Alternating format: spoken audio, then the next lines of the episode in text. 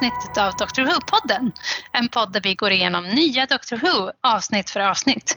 Vi som pratar heter Elin och Malin och vi är mest intresserade av att prata om karaktärerna, vad som händer i avsnitten och vilka känslor det väcker i oss.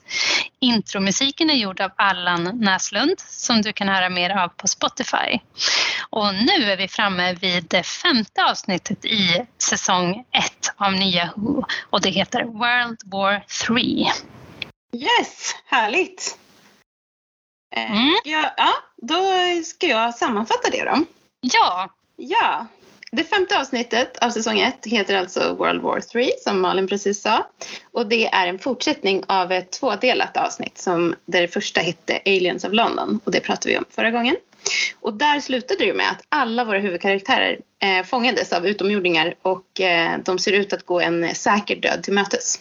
Men doktorn vänder på situationen och räddar sig själv, Rose och Harriet, Harriet Jones in i ett säkerhetsrum där utomjordingarna inte kan nå dem.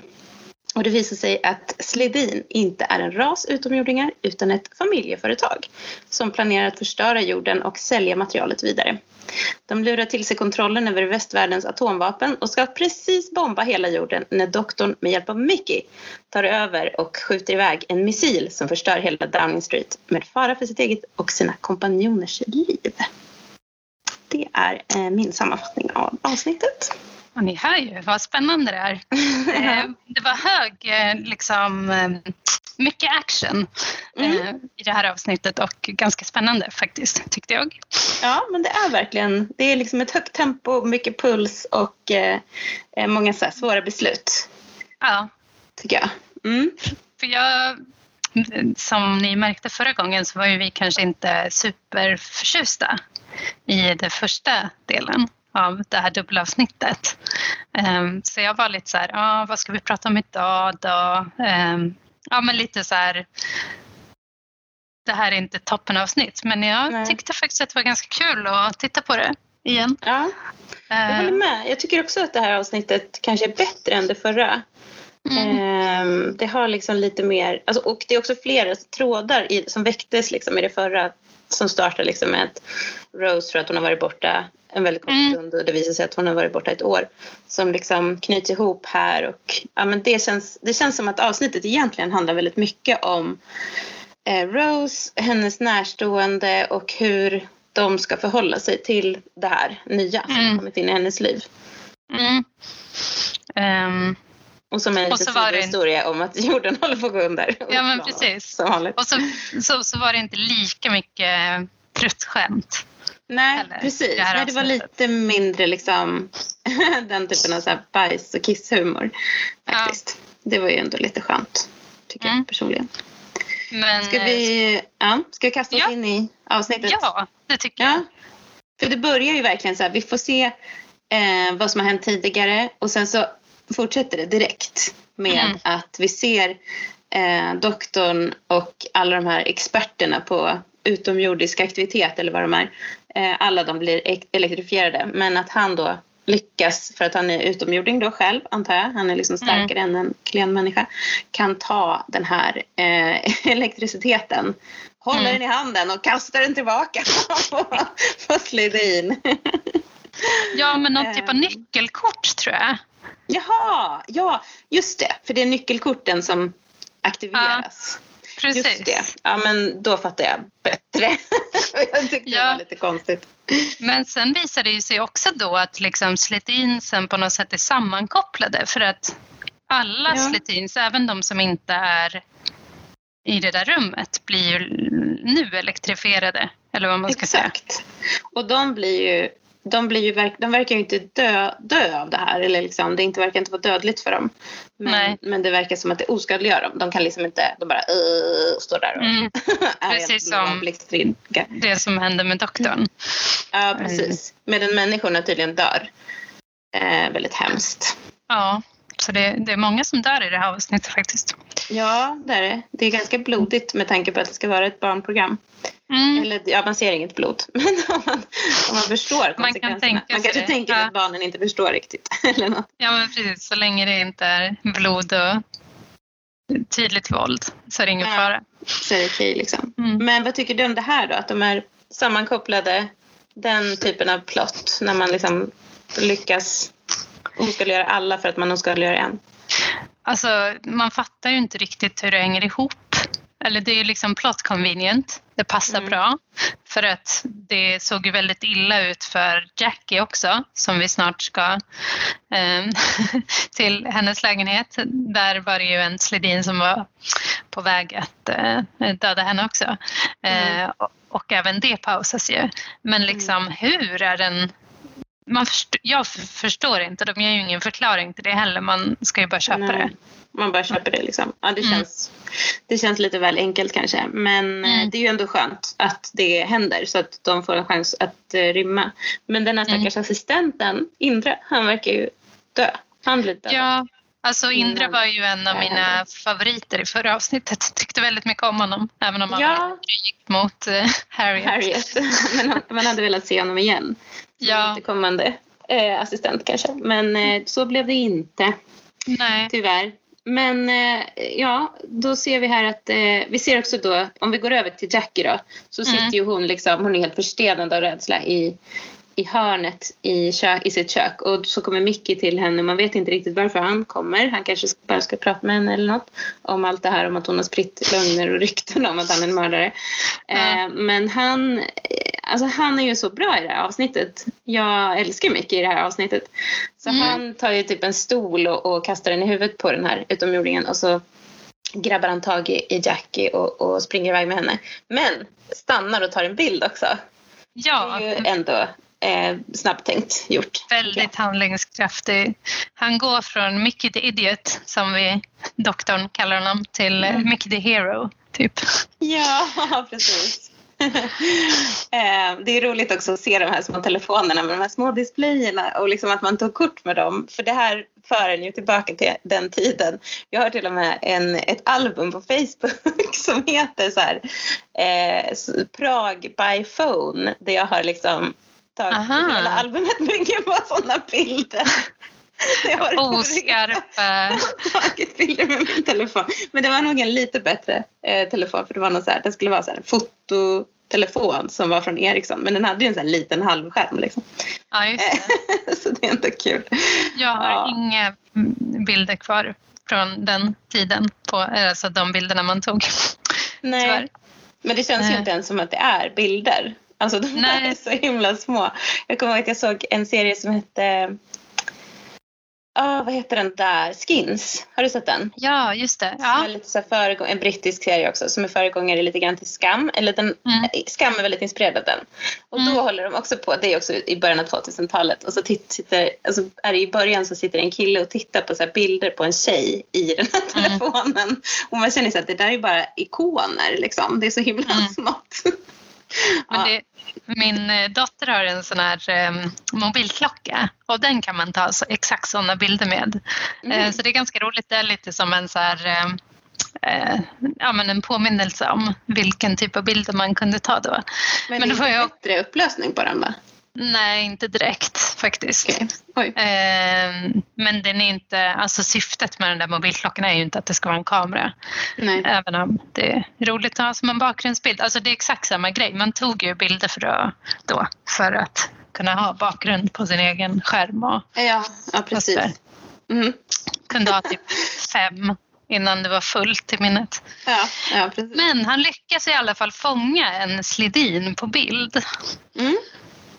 Syns nästan. Är. Bevis för att utomjordingar finns kanske. Mm. Det kommer att bli. Det får vi väl se. Men eh, vi ser också hur doktorn samtidigt är på Downing Street och springer ner till den här, ska vi kalla dem, jag, kallar dem för, jag känner att så här, det är en insatsstyrka, jag vet inte vad vi sa i förra avsnittet. Men Mm. är de soldater då eller vad är de? Ja, alltså, ja, men precis. Det är väl någon slags eh, soldater som kommer vid kris. Ja, men insatsstyrka tror jag exakt. Det är vad de Ja. är. De är ju inte de där, eh, eh, vad heter det, de som, eh, eh, de här utomjordingsexperterna, för de är ju döda. Precis, de är borta precis. Mm. Men i alla fall, han springer ner till dem och eh, säger liksom, ville ni ha aliens så följ med mig typ. Och de bara, yes Mm. vi springer med här. Och nu känner man ju så här, nu är det här problemet löst. Men Mm. samtidigt ser vi då hur utomjordingen som eh, den här, han som fortfarande är i sin kropp som är pre premiärminister. Mm. Han lyckas Mm. ta, ta bort det här nyckelkortet då som, där, som elektrifierar sin, hans eh, bror, eller vad det är.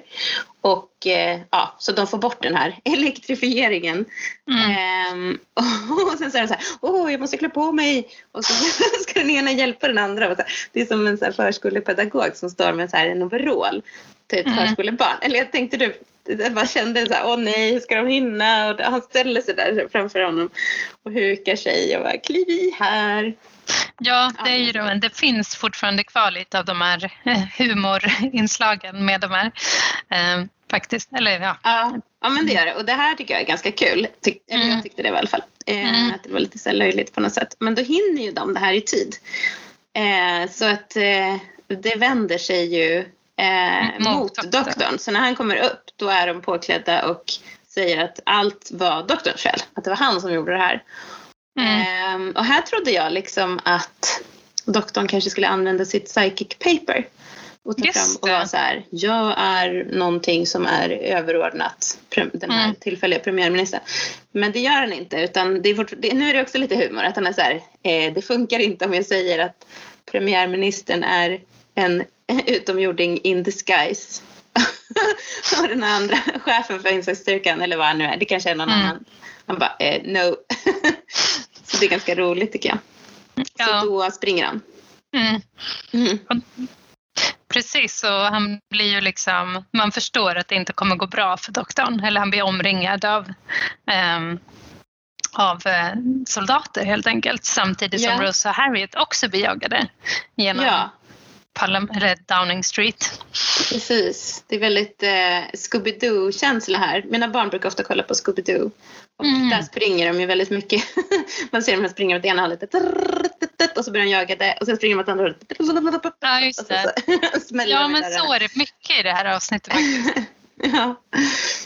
Ehm, man ser, jag tycker också att de där eh, utomjordingarna är lite smidigare än vad man trodde när de springer. Ja, jag tyckte faktiskt, jag blev överraskad för jag var så, som sagt jag var ju inte så imponerad av förra avsnittet och var ganska eh, negativ till allt som har med de här Sledins att göra men jag tyckte nu när jag såg det, alltså de är ganska läskiga när de springer. Mm. Ja, precis. De ser ut som, som rovdjur faktiskt. Alltså, de Ja, har ju de här jättestora obehagliga händerna som har stora klor. Alltså, man förstår ju att de är ändå... Och sen när de börjar prata om att de gillar jakten och Mm. sen lukten och sådär så förstår man ju att de är ju de är någon slags rovdjur. Fast de har så här en liten pussmun, vilket är väldigt inte rovdjursaktigt. Nej, och ögonen också. Som sagt, de ser ut som någon slags eh, influencers lite grann. Stora ögon och stora munnen. ja, precis. Eller sådana där dockor med stora huvuden som är så moderna att samla på. Ja, just det. LOL. Men de kanske äter med en annan del av kroppen. De kanske har typ en stor mun under. Typ som i Spirited Away. Den där monstret som har en mask. Han Just äter ju, han har ju en stor mun under. Det är jätteläskigt. Så det vet man inte. Väldigt Ja. obehagligt. Men Ja. vi får inte se dem göra något sånt i det här. För de har kanske inte tid. De ska ju ändå eh, liksom ta över jorden. Det är väl det de håller på med. Precis. Eller vad deras plan nu är. Exakt. Mm. Ehm, ja, men vi ser ju doktorn omringas av de här, den här insatsstyrkan och eh, förstår att det är obehagligt för honom för han tycker ju verkligen inte om skjutvapen. Har vi fått veta det? Har vi pratat om det? Ja, det har vi. Ja, Det har vi pratat om. Precis. Vi, vi kan han- återkomma till det lite senare. För just det här med skjutvapen i det här avsnittet. Han gör ju lite konstiga saker kopplat till det faktiskt. Eller Mm. okaraktäristiskt. Ja, det kan vi prata om. Men Mm. han, eh, står ju, han liksom tar sig ju ur den här knipan genom att han står vid en hiss. Precis. Och den öppnar sig och eh, den här överbefälhavaren kommer ju ner och säger så här. Jag beordrar er eller jag, jag ger er tillstånd att skjuta den här mannen, alltså avrätta honom på plats. Vilket känns väldigt konstigt och odemokratiskt eftersom han är obeväpnad och håller upp händerna. Mm. Men eh, eh, så då förstår man ju att de här, det kanske är så, för att man känner att de här soldaterna hade ju kunnat skjuta honom hur snabbt som helst. När de här hissdörrarna, innan de gick igen. Jag menar så lång tid tar det ju faktiskt inte. för en person Nej. att hoppa in. Eller det tar ju lite tid menar jag. Det tar inte så lång tid att skjuta någon antar jag. Men de kanske tvekar för att de tycker att det verkar konstigt. Ja, någonting. Ja, precis. Eller så vill de bara att vi ska få det här roliga skämtet kring att... Eh, ja, Att han är så smart att han hoppar in i... ja, men precis. jag gillar det. Ja, Sen åker ja han med hissen och eh, han ser ju då Rose och Harriet och deras eh, förföljare och det är verkligen så här bara oh hej ha, hallå där den springer dit den springer dit den bara wow alltså det är väldigt mycket som händer han åker ner han åker upp jag vet Mm. Eh, men Rose och Harriet gömmer sig sen på så här jättedåliga ställen som inte ens jag skulle gömma mig på när jag lekte kurragömma med mina barn känns det som men de Men de är ju stressade, exakt. Ja, Du får ge dem lite så här benefit of the doubt här. Att det är liksom, de, de tror att de kommer att bli uppätna eller torterade av de här ja fisande utomjordingarna. Så att, eh, ja det är inte så konstigt. Nej, men vi ser sen att då premiärministern och eh, överbefälhavaren har ju då gått ner och meddelat insatsstyrkan att övervåningen är avstängd, de får inte gå upp dit. Ehm, Den här ledaren då för, för styrkan menar att eh, vi måste utrymma byggnaden och föra er i säkerhet men han bara avfärdar dem och säger liksom att, alltså premiärministern säger Mm. att har du läst protokollen? Så, Nej, det har du inte. Så, så här ska vi göra.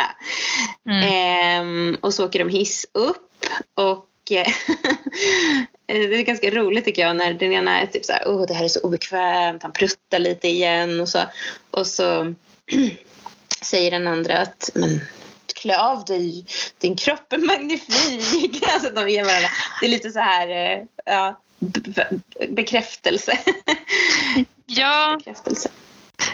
jag är ju fortfarande lite tveksam till just de här inslagen men, men eh, vi får ju lära oss i alla fall här att de, han säger ju någonting, den ena personen här i hissen, att han blir förgiftad av gasen liksom.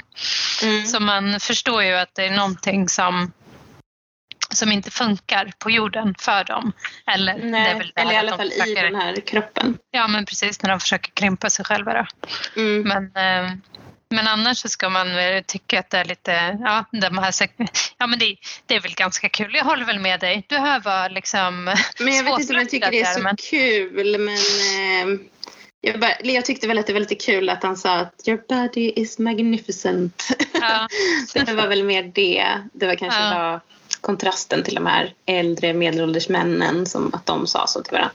ja, man Ehm. kan ju, det var ju vi inne på lite eh, förra avsnittet, att liksom ett sätt att eh, förstå det här eh, varför de gör så här fånigt avsnitt är ju för att det, det är satir mot politiker typ. Mm. Eh, att de beter sig som alla tänker sig att politiker är egentligen eller något sånt där. Men Ja, just det. Bakom, eh, bakom kulisserna så håller de bara på och skrimar och försöker nå vinning själv. ja, Själva. precis. Ja, Och inte så himla bra. och är vulgära och snuskiga. Ja, och håller på med inbördes beundran och håller varandra om ryggen. Och, Mm. jag kan förstå. Mm. Ehm, ja, jag tänker också på det här som Alltså alla som har försökt klämma in sig i för små kläder vet ju hur obekvämt det är. Så man kan ju förstå deras... Ja, så du tänker att det här är liksom en kommentar till kvinnoförtrycket om att tjejer alltid ska ha för små kläder och hålla in magen och så här. Hur obekvämt det är. Det tror jag kanske inte, men Rose säger ju något sånt senare. Hon säger ju jag önskar att jag hade en sån där Just det, det compressor, gör bla bla bla. Och Ja, då tycker Harriet att det är otroligt olämpligt. Men eh, det är ju ganska, eh, alltså vem som helst, eller så många, i alla fall i vår generation, har väl känt så när man har varit ung och kanske även äldre och Mm. önskat att man fick plats i mindre kläder eller något. Eller Mm. försökt klämma in sig för tajta jeans. ja, Eh, det är väldigt obehagligt också. mm, Mm. ja, absolut. Men man kan man känna kan verkligen- för dessa stackars slidinsen. Ja men precis. Och jag kan ju känna, eller liksom, jag har verkligen varit där och typ Mm. gått på fest i för tajta jeans och lidit en hel kväll kanske. Fast för att Ja. jag vara snygg. När man kommer hem och klär av sig och bara så här, märkena Pruttar loss. Nej, ska... Eller hur? ja.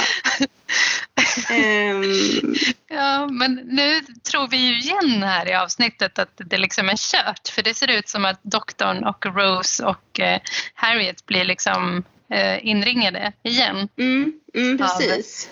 Lidinsen. Men då har eh, doktorn ett eh, S i kort, eh, kortrocken som man brukar säga. Säger man det? Ja, Ja. innan han, han eh, spelar sitt kort så, så hör Mm. man, han gömmer sig ju när de här två männen går förbi.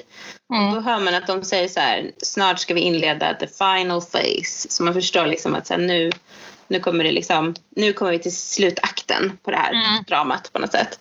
Ehm, och sen så inne i det här rummet, alla samlas typ i det här rummet där Harriet och Rose är gömda. Eh, så det jag tänkte på här också det är att de verkar vara fortfarande av samma kön som de Just det. var när de var utklädda till människor. Mm. Så de Mm. verkar ha klätt sig eh, utefter det kön de har som, i, som Sledin liksom, eller som utomjording eller som vad de nu är för något. Mm. Ja. Det tänkte jag Eh. också på att det är ganska så här eh, inte så uppfinningsrikt att de gör det. För jag tycker ju att när man ser dem utan kläder så är de ju ganska kärnlösa. Ja, de ser Eh, ju så- väl exakt likadana ut. Ja, Men det kanske precis. bara är vi som tycker det. De kanske ser jättestora skillnader. Ja men precis. Eh, men de Nej, säger såhär, my brothers, bla bla bla. Så att man förstår Mm. att det är Mm. så de definierar sig. Mm. Jag tyckte bara att det var lite tråkigt att de liksom körde den här binärit, eller liksom att det skulle eh, passa ihop att de som är män också är liksom tar manliga manliga eh, manliga det kändes lite mänskliga kroppar. overkligt också. För att jag menar, det kan inte finnas så många eh, liksom kraftiga politiker att välja mellan. Som också är ganska högt upp i rang. Så att de liksom också har råd att välja en som har samma kön. Ja, som men de precis. själva. Och när vi Eh. fått lära oss att eh, också förra avsnittet när vi pratade om hur få liksom, kvinnor det finns i politiken överhuvudtaget. Och här är Ja, exakt. Det är väl lite färre kvinnor också som är med va? Mm. Ja, Mm. det är det ju. Det är väl typ två bara. Mm. Eller något sånt. Ja, och sen så samlas de ju där och, känner, och säger att de kan känna deras lukt. Vilket känns... Eh, eh, de har liksom inte bråttom nu. Utan de är så här, uh, de vill, verkar gilla den här jakten. Mm. Och man ser att Harriet är ju rädd. Men hon blir också väldigt kränkt när de säger hur hon luktar. Ja. De, känner lukten av en, en gammal flicka med unken parfym och sköra ben. Fritt översatt Ja. av mig. Så hon blev skitirirriterad på det. Eh, Men hon har ju integritet, eh, Harriet. Man känner ju det. Det här är en person som... Ja, men hon spelar ju bra. Alltså kanske överspelar lite, men jag gillar henne. Jag tycker fortfarande att Harriet är den som är liksom stjärnan även i detta avsnitt faktiskt. ja. Vi får också höra att Rose luktar hormoner och adrenalin. Precis som 19-åringar gör. Ja, 19-åringar. Gud vad de kan lukta svett alltså. Eller kanske ännu mer 14-åringar. Ehm, de hittar ju i alla fall Rose då först. Men Mm. då är ju Harriet fantastisk. Det kanske var det du skulle komma till här. Att hon liksom är hjältemodig och bara ta mig istället. Ja men Eh, precis. Det är så fint. Ja, ja men verkligen. Det är därför man gillar henne. För att hon både är så smart och fattar vad som händer hela tiden. Mm. Och sen också är hjältemodig eller så här, offrar sig själv för andra. Och, hon, hon känner ju, hon har ju nyss träffat Rose. Mm. Så jag tycker det... Men hon gör liksom det som är rätt hela tiden. Mm, ja men precis. också att hon aldrig ger vika på vad som, alltså etikett. Ja, men precis. Det är, Det är som roligt, det är roligt när de står Ja precis, vi kommer dit. Mm. Men det är då doktorn kommer då Mm, och sprutar brandskum på dem på allihopa. just Och det är också härligt att han, in, det är just typiskt han, typiskt doktorn då, att komma in och göra någonting ofarligt som inte är farligt för de här varelserna Mm, eh, innan han vet eh, hur pass onda de är, går att prata med dem och så. Så mm, vill han ju inte skada dem eh, helst. Om man inte är tvungen. Och, eh, så då, och då reagerar Rose med att kasta gardinen över huvudet på den som är närmast så att de kan fly. Eh, och det är ju skönt. Ja, men det är väldigt barnprogrammigt också. Mm. Alltså så här, vi, vi sprutar lite brandskum och sen, sen flyr vi. Ja, jag har ju fortfarande kvar den här Scooby-Doo-referensen i huvudet som du nyss sa. Det här känns också ganska Scooby-Dooigt egentligen. Mm. Och liksom spruta lite brandskum, slänga en gardin på någon. ja, ja, men verkligen. Alltså det är också för alla er Buffy-fans så är det ju också väldigt Buffy. Att man liksom så här, kanske så här kastar en, man tar en soptunna över någons huvud eller så här, lägger en dörr på tre vampyrer och de bara ah, kan vi inte ta sig därifrån fast de alldeles nyss var jättestarka. Um, ja, kul. Mm. Men eh, här är inga vampyrer utan här då så springer de och samtidigt så är det ju roligt för alltså nu blir det så bra dialog. Alltså jätte, jättebra dialog från, från här känner jag. Eh, mm. Doktorn och Harriet presenterar sig för varandra. Man känner att det blir så bra kemi mellan dem direkt.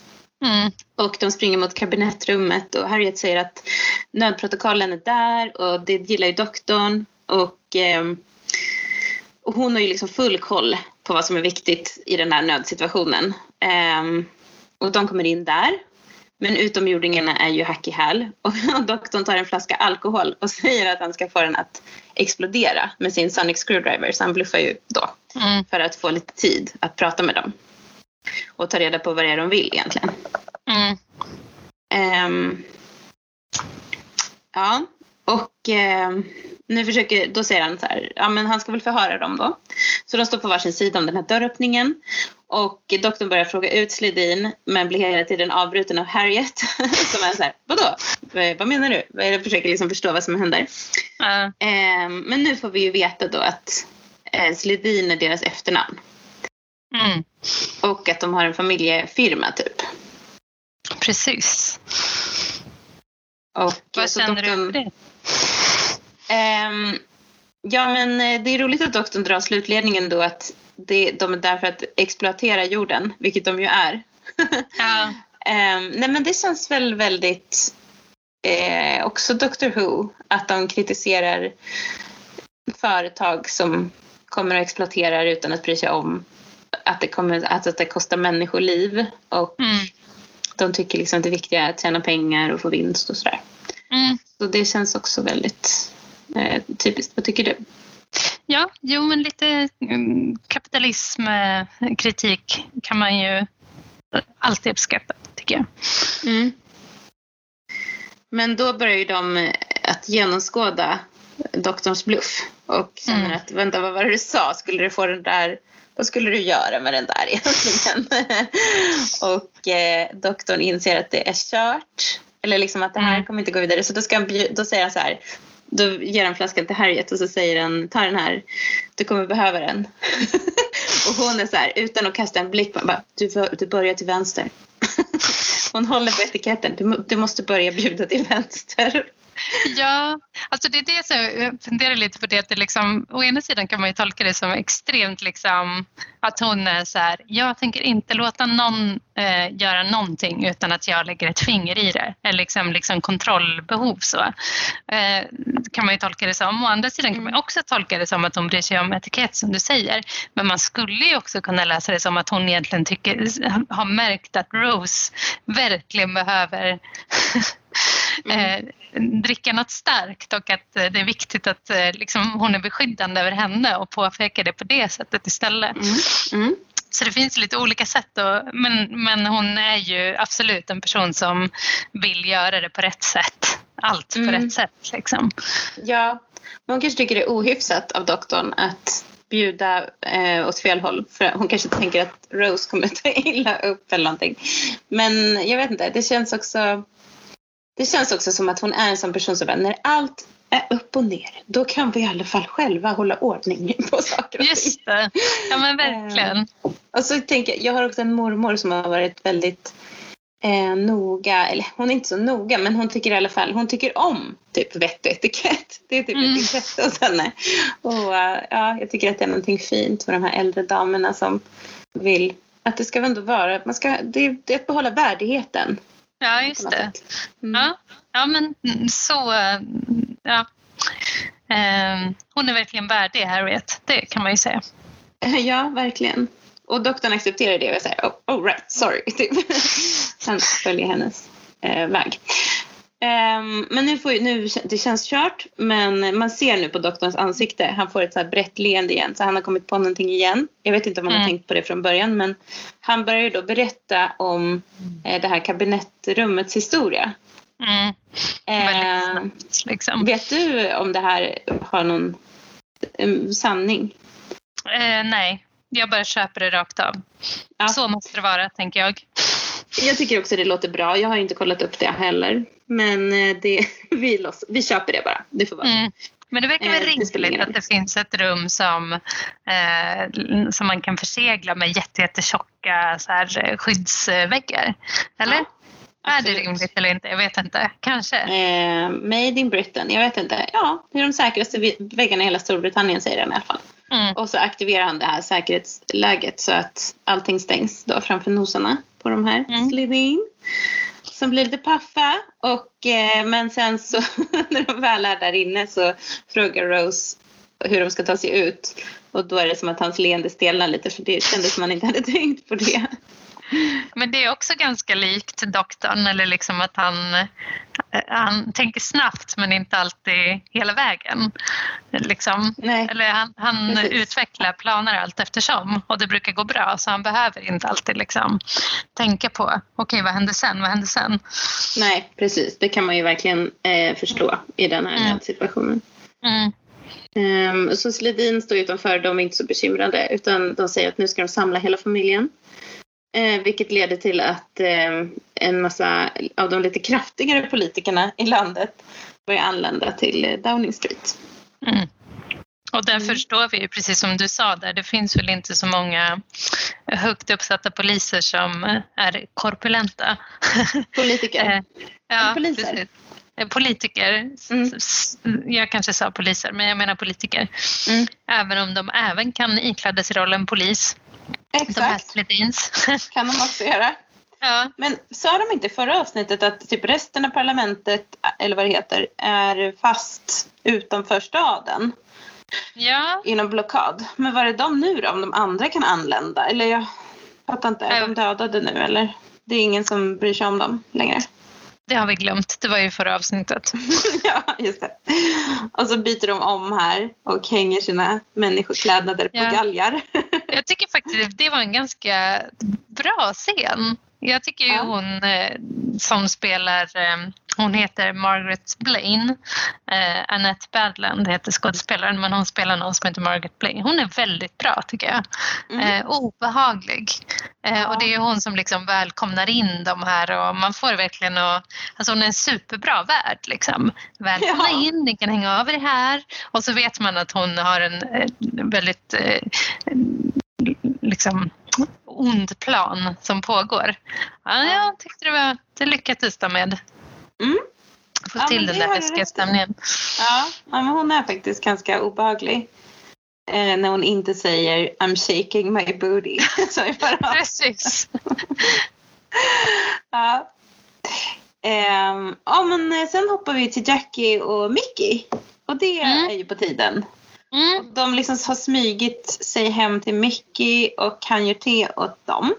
mm, Och eh, jag tycker verkligen, ja men som sagt jag gillar hur han tar ansvar i det här avsnittet. Och, Mm. ehm, men det är också någonting, det är också flera saker i det här avsnittet som, eller det är både här och sen så i slutet så, så, är det, så säger Jackie saker som får en att förstå att hon kanske inte har varit den bästa mamman eller att hon kanske inte har riktigt ordning i sitt liv. För mm, att hon frågar ju här om det inte finns något starkare att dricka och då, är han, då säger han typ så här, han säger någonting om att absolut inte, jag har sett dig typ full eller han säger något som får en att Mhm. förstå att eh, han vill liksom inte eh, ja, han vill inte att hon ska bli berusad. Ja, det missade jag faktiskt. Bra spottat. Ja. Och sen så senare så pratar ju hon, vi kan ju komma till det sen, men hon pratar om att så ja, men jag ska skaffa mig ett riktigt jobb och ja, när hon inte vill att Rose ska åka. Men vi Just kan det. prata om det sen. Mm. Ehm, men eh, ja, i köket så kommer i alla fall den här chocken ifatt henne och hon börjar gråta och eh, säger att hon trodde att hon skulle dö. Så och det förstår man ju verkligen. Och eh, Mickey säger så här, men gråt inte, det är jag som borde gråta. Eh, för han har ju också så här varit med om någonting helt fruktansvärt omtumlande efter att ett år har blivit betraktad som en mördare och sen så har Rose kommit tillbaka och så händer allt det här. Han Mm. försöker liksom trösta henne lite men så, så, och så säger han och så kramar henne lite sådär och, och säger att ehm, du, du är trygg hos mig för ingen kommer tro att du är här för att alla tror att du hatar mig. Man känner ju att det har verkligen sårat honom. Ja, han har inte lagt sig det helt bakom sig helt enkelt. Nej, men han är ändå så här storsint och de, de liksom möts lite i den här känslan av att så här, men vad var det egentligen som hände och, och liksom skratta lite tillsammans. Mm. Så det tycker jag känns väldigt fint. Ja, verkligen. Vad tycker du om eh, Mickis hem då? Som vi får en liten... Ja, det kanske inte imponerar på mig lika mycket som, som hans agerande. Nej, vad tycker du? Deppigt. Eh, men som sagt, de, det är ju en kritik som vi har varit inne på lite förut, att det är väldigt så här könsstereotypt eh, hur Mickey speglas, eller som pojkvän. Han ska ju vara en väldigt så här ungkarig pojkvän. Mm. Eh, och, det kör, och det gör de ju här också. Det är verkligen mm. en ungkarlslya för att använda ja, ett, ett fult ord. Ja. Men, eh, men jag är ändå Theo, Jackie. Det känns ju ändå lite gulligt. Ja.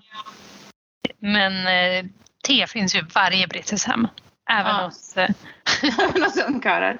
Ja. Absolut. Ja.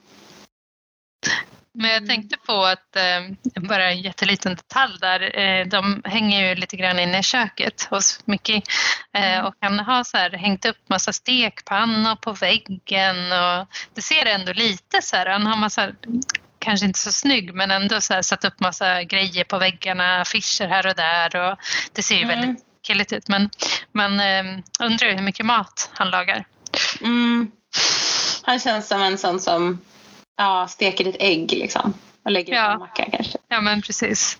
Men, eller äter så här bönor direkt från burken. Burken, ja. ja. Toast. Men han är också så här, eh, eh, eller liksom det är ju, de har ju lagt mycket möda på att göra liksom, lägenheterna väldigt inbodda. Mm. Även Jackies lägenhet är ju verkligen full av en massa så små saker, en massa små detaljer. Mm. Eh, på ett väldigt eh, rörigt sätt eh, som man mm. inte ser så ofta kanske. Det är kul. Ja, det är mm. snyggt. Det, det, ser ut som, ja, inte bara som eh, inspelningsstudios. Nej, nej, det känns verkligen som att de har tagit riktiga lägenheter och filmat i. Liksom. Mm. Um, mm. Men den här polisen är ju på jakt och han eh, verkar ju kunna känna lukten av, av Jackie utifrån gatan. För han står där ja. och vädrar i luften. Ja, de har ju väldigt, väldigt bra luktsinne de här. Mm. Man förstår inte riktigt var det börjar och slutar men, men han känner ju hennes doft onekligen.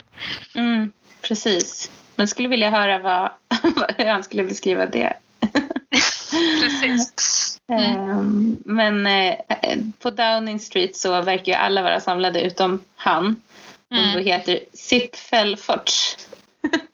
Starkt namn. Hans namn. Ja. Och där de säger att han har hittat en egen jakt och de är så här, eh. Ja, man förstår att här, eh, den här familjen gillar jakt. Alltså att det är en viktig del av den, deras kultur. Liksom. Mm. Det passar ju också ihop med den här liksom vinstdrivande uh. eh, familjeföretaget. Vi kan tänka oss Succession eller någon ja, men precis. Så här familj som är ute och jagar för skojs skull och ja. eh, skittaskiga mot alla som är anställda hos dem och eh, ja, bara vill tjäna pengar. Mm. Mm. Eh, Ja, och sen så kommer vi tillbaka till det här kabinettrummet då. Jag vet inte om mm. jag säger rätt. Jo, men det, det heter kabinetrum så vi säger kabinettrummet tänker jag. Bra översättning. Alltid ja. bra att översätta bokstavligen. Ja, precis. Inte allt. Eh, om det heter något annat så eh, Hör inte av er. Gör, okay det behöver ni inte göra. In, ni får gärna mejla oss men inte just om, om vad kabinettrummet heter. Om det heter något annat. Men jag tycker ändå det som händer där inne är ganska fint för att det är ju eh, personer som har dött där. Mm. Eh, och doktorn liksom mm, inte begraver dem men, men ser till att de får en lite så här värdigt avsked mitt i allt mm. det här. Det tycker jag. Precis. Han, ändå, han hedrar ändå honom och mm. visar sorg över att han var tvungen att dö. Ja, precis. Och här berättar de också då hur, eh, eller doktorn förklarar hur Sledin får plats i människors kroppar genom att de har det här liksom halsbandet som de har som ser ut som ett litet hundhalsband. Det är det som får dem att krympa ihop. Just det. För att få plats. Och det är därför som de får så här överflödig gas eller någonting som läcker. Ja. Mm. Super scientific. Um, och det är då Rose säger att hon önskar att hon hade ett sånt som kunde få plats i en storlek mindre. Och då säger Harriet åt henne att det är på skarpen. Att det här är inget att skämta om. Um, och det gillar jag ändå. Alltså, jag gillar lite det med Harriet. Alltså, jag älskar ju inte folk som alltid håller på att säga till. Så, här, så där får man inte skämta. Men hon är ändå så här, det där var inte lämpligt. Ja, jag gillar det med henne. Det, det är in character.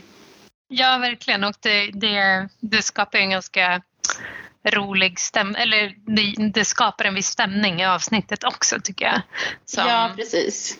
Att hon blir lite indignerad hela tiden. Hon, mm. hon kallar ju också sen Rose för en a very violent young woman. När Rose tycker att de kanske kan skicka en atombomb på de här Slevin. Ja. Mm, det är jättekul. Um, och doktorn säger också att han har hört hennes namn förut. För han gillar ju henne, han tycker att hon är mm. smart, hon kommer på bra grejer. Och så säger han mm. Eh, Harriet Jones, Harriet, är du säker på att du inte är känd för någonting? Och hon verkligen mm. fnyser och säger att det är hon inte. Hon kallar sig för eh, backbencher. Mm, vi pratade ju lite om det förra avsnittet, att det är en Precis. sån här eh, eh, person som aldrig får ett officiellt uppdrag utan bara hänger på på något sätt. I, ja, det kanske, jag, det kanske vi gjorde, det har jag glömt bort.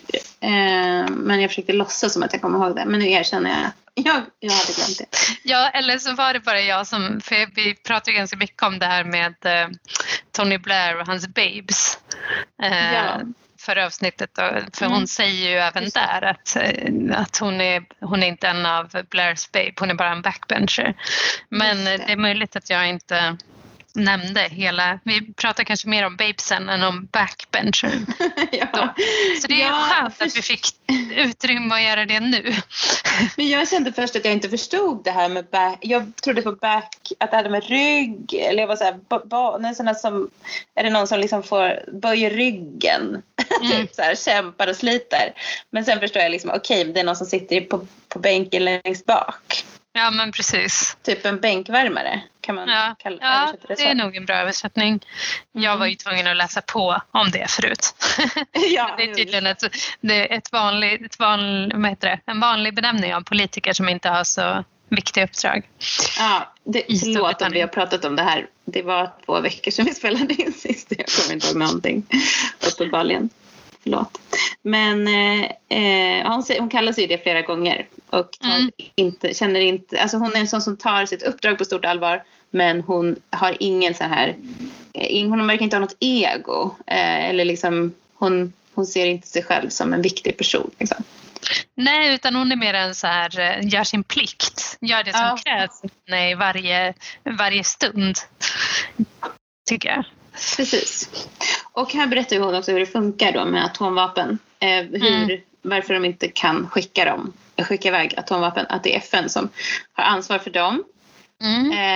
Eh, så det får vi veta. Det kommer ju ha betydelse sen. Och eh, doktorn börjar fundera på så här, ha, att, eller Sledin måste vara ute efter någon resurs på jorden och de börjar liksom kasta fram förslag.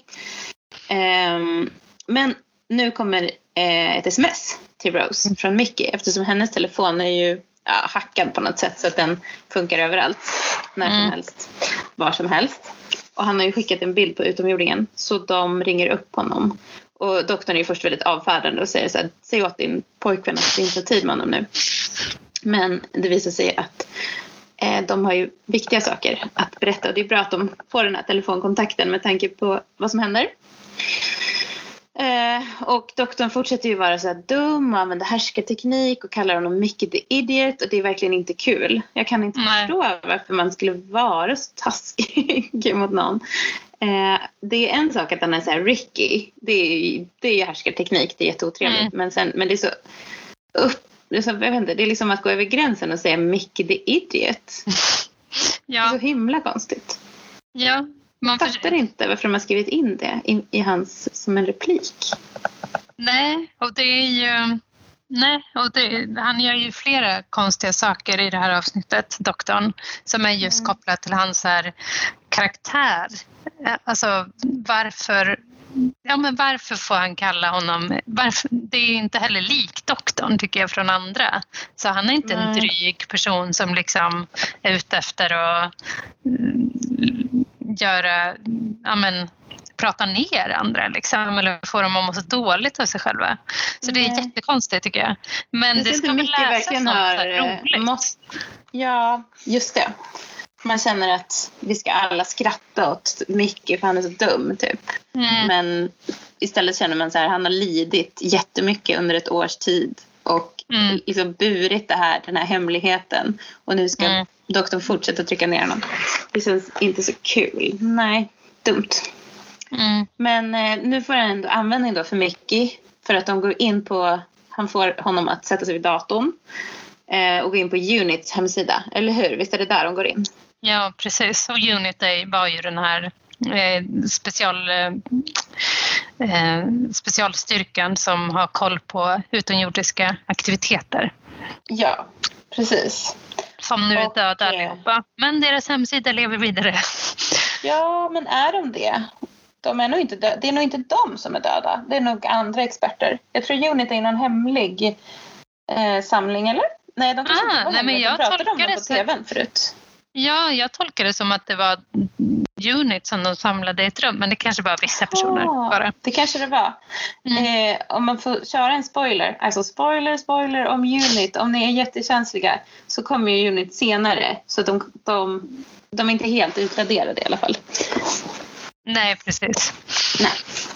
Men i alla fall, då så um, ska de hacka sig in på den här sidan och då är den lösenordet som skriver alla andra lösenord och alla andra protokoll eller någonting vad det nu heter. Det är då eh, Buffalo.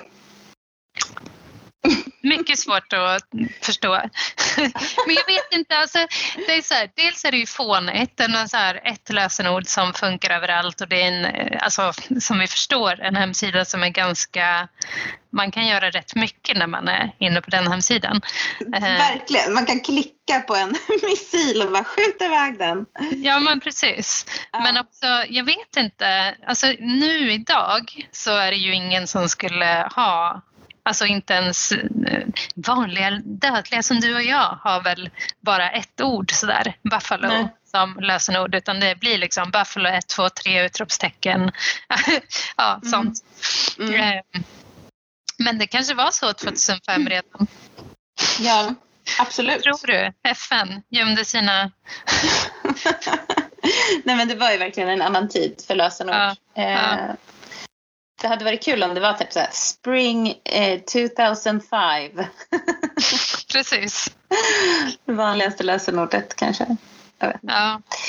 Men eh, jag vet inte varför det är just Buffalo. Vad, har det någon undergömd betydelse? Har du sökt Nej, jag har faktiskt inte läst någonting om det. Utan det har bara Nej. pratats om eh, de som har skrivit och pratat om det här avsnittet i olika poddar och hemsidor. Att de tycker att det är väldigt löjesväckande liksom. Eller Mm. fånigt. Och nu Konst. säger, vi, nu säger vi samma sak. Ja, Aha. det är ju så konstigt. Det är ju det. Det är ganska löjligt. Och, eh, Mm. Men det är väl så, alltså, om man tittar liksom på hacker eh, serier och, eller inte, så här, filmer och serier som handlar om att någon hackar någonting från den här tiden så är det ju verkligen så det är. Och typ att alla sidor låter så här blip, blip, blip, blip, när de kommer upp. Mm. Och Mm. att det kanske så här är en liten så här eh, eh, mätare som visar till så här hacking 80 procent eller ja, så. Så det, Ja, det passar väl ihop precis. Ja, Men sen tycker jag också att det är lite, ja men precis, men jag tycker också att alltså mycket i det här avsnittet är lite så här, det löser sig väldigt enkelt. Det, det, ja men bara att man, ja vi går in på en hemsida, nu firar vi av en missil. Eh, alltså, Precis. Förlåt. ja, Men också så här, ja, men hur, de, de ställer ju inte ens in var den här missilen ska landa. De bara skjuter iväg, de bara klickar på den och bara blipp. ja, men den åker landa? direkt till Downing. himla Ja. Ja, nej, det är väldigt mycket plot holes här. Men, ehm, det som är viktigt här då, det är kanske då istället att Jackie tar över telefonen och börjar liksom prata om allting hemskt som har hänt sen doktorn kom in i deras liv och eh, säger liksom att jag vill bara fråga dig en sak. Är min dotter trygg med dig? Är hon säker mm. med dig? Och då stirrar han väldigt, väldigt allvarligt eh, på Rose. Rose och han, Rose och doktorn stirrar väldigt allvarligt på varandra och han kan inte svara. Mm. Och här tänkte jag liksom att det här kanske handlar om att han nu börjar förstå att eh, Rose har en familj och att det kommer ha betydelse och han kanske inte kan göra hur som helst och bla bla bla. Man har ju förstått tidigare att han ändå har tänker på att hon är i hans han är ansvarig för henne. Men, mm. men nu, nu tror jag att det han tänker på här det är väl att det enda lösningen han kan komma på det är den som potentiellt kommer att döda Rose. Mm. Och det är därför han inte kan svara för han tänker precis på någonting som inte alls är tryggt och säkert för henne. Mm. Ja, det är en ganska allvarlig stund faktiskt. Jag, jag, det finns några eh, sådana stunder i det här avsnittet som jag tycker är så här, ja men här känns det liksom. Och det här är verkligen mm. ett av dem. Där mm. man är så här, nej, du är inte eh, säker hos mig. Nej. Men Micke avbryter dem för att han är inne på den här mm. webbsidan. Och eh, doktorn vet på något sätt precis hur den ser ut. och förstår vad han ska klicka. Och mm. där finns en signal som de kan lyssna på som mm. Eh, doktorn ska försöka lyssna av. Um, och det är ju den här reklamen då. som är typ som ett banner eller som en radioreklam som bara allting är eh, extrapris på jorden. Kom köp. ja. um, och sen så ringer det på dörren också samtidigt. Men eh, det är ingen som tänker på det för att fast det är tre på morgonen. Eh, för alla är så distraherade av den här, de förstår inte faran. Nej. Så Jackie går och öppnar och där utanför står den där polisen. Läskigt läge. Väldigt läskigt. Så hon smäller igen dörren, låser inte av någon konstig Nej. Eh, det hade varit bra om man hade gjort. Eh, och nu eh, tar Micke då ett baseballträ att mm. Jackie och har också kvar här, telefonen tryckt mot axeln på något sätt så han liksom kan hålla kvar kontakten. Mm. Tänk hur man kunde göra förr i tiden innan man hade, innan man hade headlines, eller vad säger jag, headphones, vad heter det? Headset heter det. Ja, precis. Nu skulle man ju aldrig gå omkring med en eh, telefon tryckt telefon mot, sin... i, mot axeln. Nej. Men jag tycker han är ganska het här. Ja, alltså jag tycker också det. Att just att han eh, är så handlingskraftig och känner direkt att ja, men jag ska skydda och, eh, Jackie och det är viktigt. Liksom. Det är ju, alltså han, han växer verkligen. Samtidigt kan jag också vara lite irriterad över att Jackie blir väldigt så här, Vi har redan sett henne tidigare när hon bara sitter och skriker på golvet och när Micke kommer och räddar henne. Och nu som, som du precis sa så att hon bara slänger igen dörren utan att låsa den. Alltså det, det är väldigt så här, upplagt för eh, ja, en liksom fånig kvinna som inte kan ta hand om sig själv och en eh, hjälte, hjälte helt enkelt som kommer med ett basebollträ. Mm, ja precis, de är ju två ganska fåniga och lite fega personer egentligen båda två. Mm. Men då är det som att han ändå måste steppa upp för att hon inte mm. gör det. Men vi ser ju mm. ändå andra kvinnor som är modiga och tar striden. Ja, men jag. Så att det, jag tror att det passar väldigt väl in i Jackies karaktär också. Ja. Vi har ju både eh, Rose och Harriet som vi redan har nämnt i det här avsnittet. Mm. Mm. Precis. Um, så att uh, Mickey försöker då med vad nu han har, sina muskler då försvara dem och uh, doktorn försöker använda sin hjärna för att lösa den här situationen ja, och, och börja tänka. Jag här tycker jag faktiskt också att vi kommer till en av de bättre eh, delarna i det här avsnittet. Mm. För de, doktorn känner ju att så här, det här måste vi lösa tillsammans, vi tänker ihop, jag ska komma på en plan eh, och sen så liksom kommer doktorn, Rose och Harriet tillsammans på vad det är mm. som eh, genom att de ropar ut Rose och eh, Harriet vad de, de vill. De har verkligen en brainstorming här. Ja, ja precis så heter och doktorn led, leder processen, tankeprocessen. Mm. Ja, men det är jättebra. Eh, och det är ju också någonting som leder fram till en lösning. Fast det förstår ju inte Mickey stackaren. Han är, förstår inte varför de står där och babblar. Men eh, Harriet är också väldigt rolig när hon säger så, när de börjar närma sig lösningen. Bara, When they fart, if you pardon the word, it does not smell like fart. If you pardon the word, it's something else. Ja, det är roligt det är att de båda har... Alltså det är det här man märker eh, hur smart hon är. Att hon har liksom noterat det där. Det här luktar på ett konstigt sätt och sen behöver hon säga det på ett väldigt så här... måste, så, ja. måste säga det där ordet. Ja. Men hon gör det ändå för hon vet att hon måste. Eh, så ja. ber hon om ursäkt när hon säger det. Liksom. Mm. Och då så kommer de fram till att, det är, att de är gjorda av kalcium. De här varelserna är, de luktar eh, dålig andedräkt och de luktar alltså calcium decay. Mm. vilket då betyder att de är gjorda av kalcium och då måste det vara just den där planeten som är jättesvår att uttala som, som han, doktorn då säger. Den längsta planeten hittills. Ja, precis. Eh, och då säger han ju åt Micke och Jackie att gömma sig i köket. Vilket man mm. först kanske inte förstår. Varför ska de gå? De kommer ju bli fångade där. Men det har ju en, en, det var ju bra att han sa just köket och inte badrummet till exempel. Precis. det är där de kan hitta vinäger. Och väldigt bra också att det här är en gammaldags lägenhet med en dörr till köket. Dagens moderna lägenheter där man har en, en ett kök och en, ett vardagsrum i ett hade skulle inte, inte funkat. Nej. Då skulle de vara fast på en gång. Jag sitter här i mitt kök med inte, mer än, eller inte mindre än två dörrar som man kan stänga till. Så. Precis, du har ett sånt bra kök. Ja, men precis. 60-talshus. Ja, du skulle mm. också kunna klara det i ditt kök. Eh, nej, jag har ju ingen dörr till köket. Är det inte det? Nej. Aha, man går rakt in bara där. Ja, det får ni sätta upp.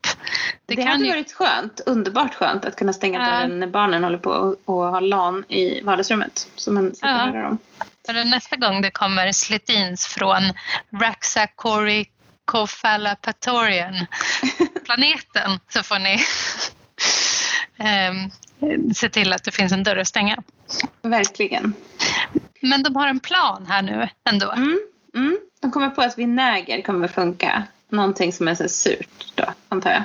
Och då visar det ju sig vad Mickey egentligen har i sina skåp och vad han För det är... Men han vet ju inte det själv. Utan det här Nej, är roligt att det är Rose som vet det fast hon inte har varit hos honom på över ett år. Uh. Så, eh, så vet hon bara det är i det där skåpet högst upp. Och här, då är ju de här picklade grejerna han har också förmodligen väldigt gamla. Mm. Får man tänka. Mycket vinäger. Ja, picklade ägg har han till exempel. Och picklad lök och gurka. Mm. Det känns ju helt okej. Men picklade ägg eh, inte känns okay. inte okej. Det känns väldigt konstigt. Jag har Varför aldrig har... ett picklat ägg. Fast det Nej. kanske är en grej i Storbritannien. Jag vet inte. Pickled eggs. Mm. Kanske. Ja. Men eh, Det kanske är en delikatess. Det kanske ja, kommer bli en sån här jättetrendig hipstermat. Ja, fast jag känner ju att doktorn är lite tveksam till dieten som eh, Mickey har. För han säger ju när han får höra vad som finns i det här skåpet så här, do you kiss that man? Till, till Rose. Mm. Det är mm. ganska roligt. Mm. För det är väl det som är så här, eller det är ganska roligt men, men som sagt det är ju den där underliggande grejen att det ska vara någon slags rivalitet mellan de två. Mm. Trots att doktorn inte och Rose inte har ett sexuellt förhållande på något sätt så ska det ändå vara att han, doktorn inte gillar mycket på grund av att de är ihop. Det är ju mm. det som är undertexten som jag var inne på förut. Det är ändå någon slags konkurrens mellan dem. Mm. Men jag lyssnade faktiskt på en podd där de pratade om det där vad de har för slags relation. Mm. Eh, och då sa de att eh, Christopher Eccleston hade sagt att det är en absolut en stark kärleksrelation eh, eller någonting. Och att det var kärlek vid första ögonkastet. Hade han sagt. Jag har inte kollat mm. upp det här. Men kärlek jag försökte som... googla på det men jag hittade inget. Mm. Men alltså kärlek med romantisk kärlek eller? Ja, jag tyckte de sa det. Ja. Aha. Precis. Men att hon och, men att Billy Piper hade sagt att eh, man inte förstår det utifrån eh, manuset. Så att det fortfarande är en, det är en liksom komplicerad relation men man vet inte riktigt. Mm. Eh, så ja, men jag gillar ju inte det. Verkligen inte. Nej. Oj, min mage håller på att låta. Är du hungrig? Är det de här picklade äggen som har liksom satt igång en hunger? ja, precis. Hoppas det inte hörs. Um, ja, men de kastar i alla fall den här vätskan på mm. varelsen som exploderar. Men nu Ganska funkar det äckligt. inte på de andra. Utan Nej. nu är det bara han som dör. Ja. Eh, allt, det blir väldigt mycket slem. Mm. Eh, och, väldigt eh, äckligt. Men de, och de tvättar heller inte av sig det. Utan de bara, ja, ja, vi är täckta av lite ingegga. De torkar nog av sig lite. Ja, eh, nästa de har lite grön, gröna, ja. Muns, eller så gröna fläckar och sådär.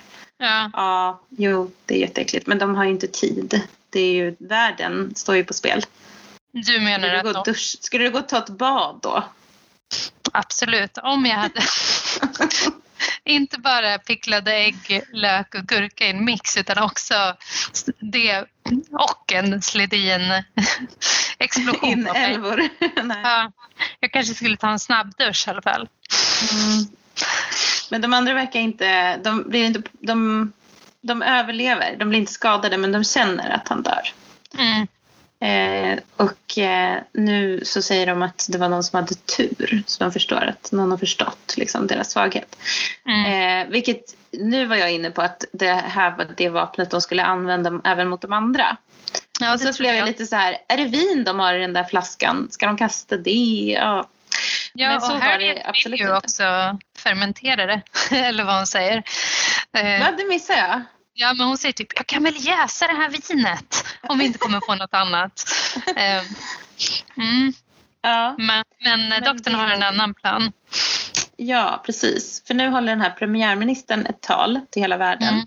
där han då ber om att få tillgång till de här atomvapnen för att han säger att det finns ett stort eh, skepp, från, eller så här, utomjordiskt skepp som, som hotar London så de måste liksom få chansen mm. att försvara sig. Mm. Och doktorn förstår ju nu varför de har gjort ett så stort spektakel och han säger eh, att de vill ha hela världens ögon på sig för att, för att det är så ni funkar, ni människor. Om ni, ni blir rädda och ni, ni lash out. Mm. Eh, och då blir det tredje världskriget. Mm. Så det är det de vill ha.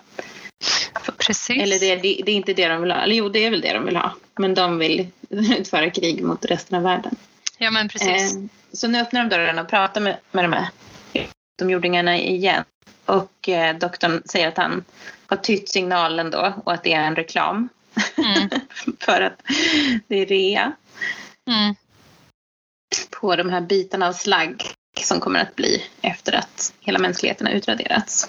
Mm. Och här är doktorn lite, man kan säga lite mm, sur, eller han tycker det, det är lite högt pris att betala. Eh, mm. Fem miljarder liv mot att få lite slagg. Precis. Som man kan sälja. Men det tycker de är en, en bargain. Precis. Vad heter det på svenska? Um, ett kap. Ett kap, precis. Det är mm. ett riktigt kap tycker de. Mm. Men mm. visst, så har ju vi människor också resonerat många gånger. Utplånat både djur och andra människor. För ja, att eh, få vinst. Eh, mm. Så det är ju inte helt främmande för oss heller. Ehm, men doktorn säger att eh, om inte ni ger upp så kommer jag stoppa er. Och det skrattar de bara åt för de känner ju att de har övertaget. Och de verkar ju mm. inte ha hört talas om honom från innan. Nej. Han är inte känd för dem. Så han, de förstår inte vad de har för fiende i honom. Mm. Och det blir morgon och vi ser en reporter rapportera från ett övergivet London. Alla människor är åkt bort eller är inomhus. Och eh, så går vi vidare och får se ett nyhetsinslag från New York där de är rapporterar från FN eh, där FN håller på då att överlägga just mm. kring den här frågan. Eh, och Sledin de här slidinerna, de springer in, de är väldigt så här fnittriga och exalterade och eh, ovärdiga. Mm. mm. Och eh, Mickey, Rose och doktorn och Harriet försöker komma på olika lösningar på situationen. Mm. Kan inte riktigt komma på någonting bra. Doktorn står i ett hörn och inser att den enda lösningen som han kan komma på, den vill han inte genomföra. Eh, för att den kommer att försätta dem alla i fara. Men alla Precis. pratar ju bara om att den kommer att försätta Rose i fara. så jag Ja. förstod inte vad den här lösningen var först. För det var som att det, så här, det kommer att eh, vi kommer rädda världen, vi kommer förlora Rose. Man bara, vad ska ni göra med Rose? Eller förstod Ja, du det? precis. nej, eller nej, precis. Man förstod ju att det var någonting, eller tänkte jag, en plan som gjorde att alla skulle dö i och för sig. Men det är väldigt så här, varför eh, Harriet inte är värd att rädda eller doktorn för den delen också. Mm. Ja, konstigt. Precis. Eh, men det var väl det här han tänkte på när han inte kunde svara på Jackies frågor Precis. tidigare. Och Rose känner, hon tvekar inte utan hon säger att det, det är bara att göra det, du måste göra det. Ehm, och det är ju rätt för Rose kommer ju ändå dö oavsett. Mm. Det är inte som att Mm. hon kommer kunna leva vidare i en atomförstörd värld. Nej, Ehm, precis. Och Harriet Jones tar sitt ansvar som den högsta folkvalda ledaren i rummet och säger åt doktorn att han ska eh, fullfölja sina planer. Mm. Och då blir ju också, man ser när, när eh, Harriet bestämmer åt doktorn att det här ska ske, då flinar doktorn på ett Mm. väldigt så här Alltså just det här att han nyss var jätteallvarlig och ville liksom kan jag verkligen göra det här? Kan jag utsätta den här Rose då, kärleken i mitt liv potentiellt eh, för eh, för dödsfara, det bara glömmer han bort sådär. Och det är ju också en grej med doktorn att han älskar ju när det är eh, Action. höga odds liksom Ja, på spel. Mm. ja, precis. Och han får köra på. Absolut, han får Mm. adrenalin och vill köra vidare. Ehm, Mm. Men man kan ju förstå, och Jackie är ju den som försöker få dem att ändra sig och säger att de måste rädda eh, Rose. Och eh, det kan man ju ändå förstå för att hon har ju precis fått tillbaka sin dotter från, från de döda. Hon Mm. trott att, han, att, att Rose har varit död. Så det kan man ju ändå förstå som Mm. förälder. Ehm, pulsen går upp liksom helt. Alltså FN har bestämt sig för att godkänna attacken. Eh, och eh, Mickey då väl, får välja en missil som han bara klickar på för att skicka iväg mot Downing Street. Eh, på något sätt så, så vet den vart den ska åka. Och Mm. eh, de börjar prata om så här, okej den är på gång, man ser den åka.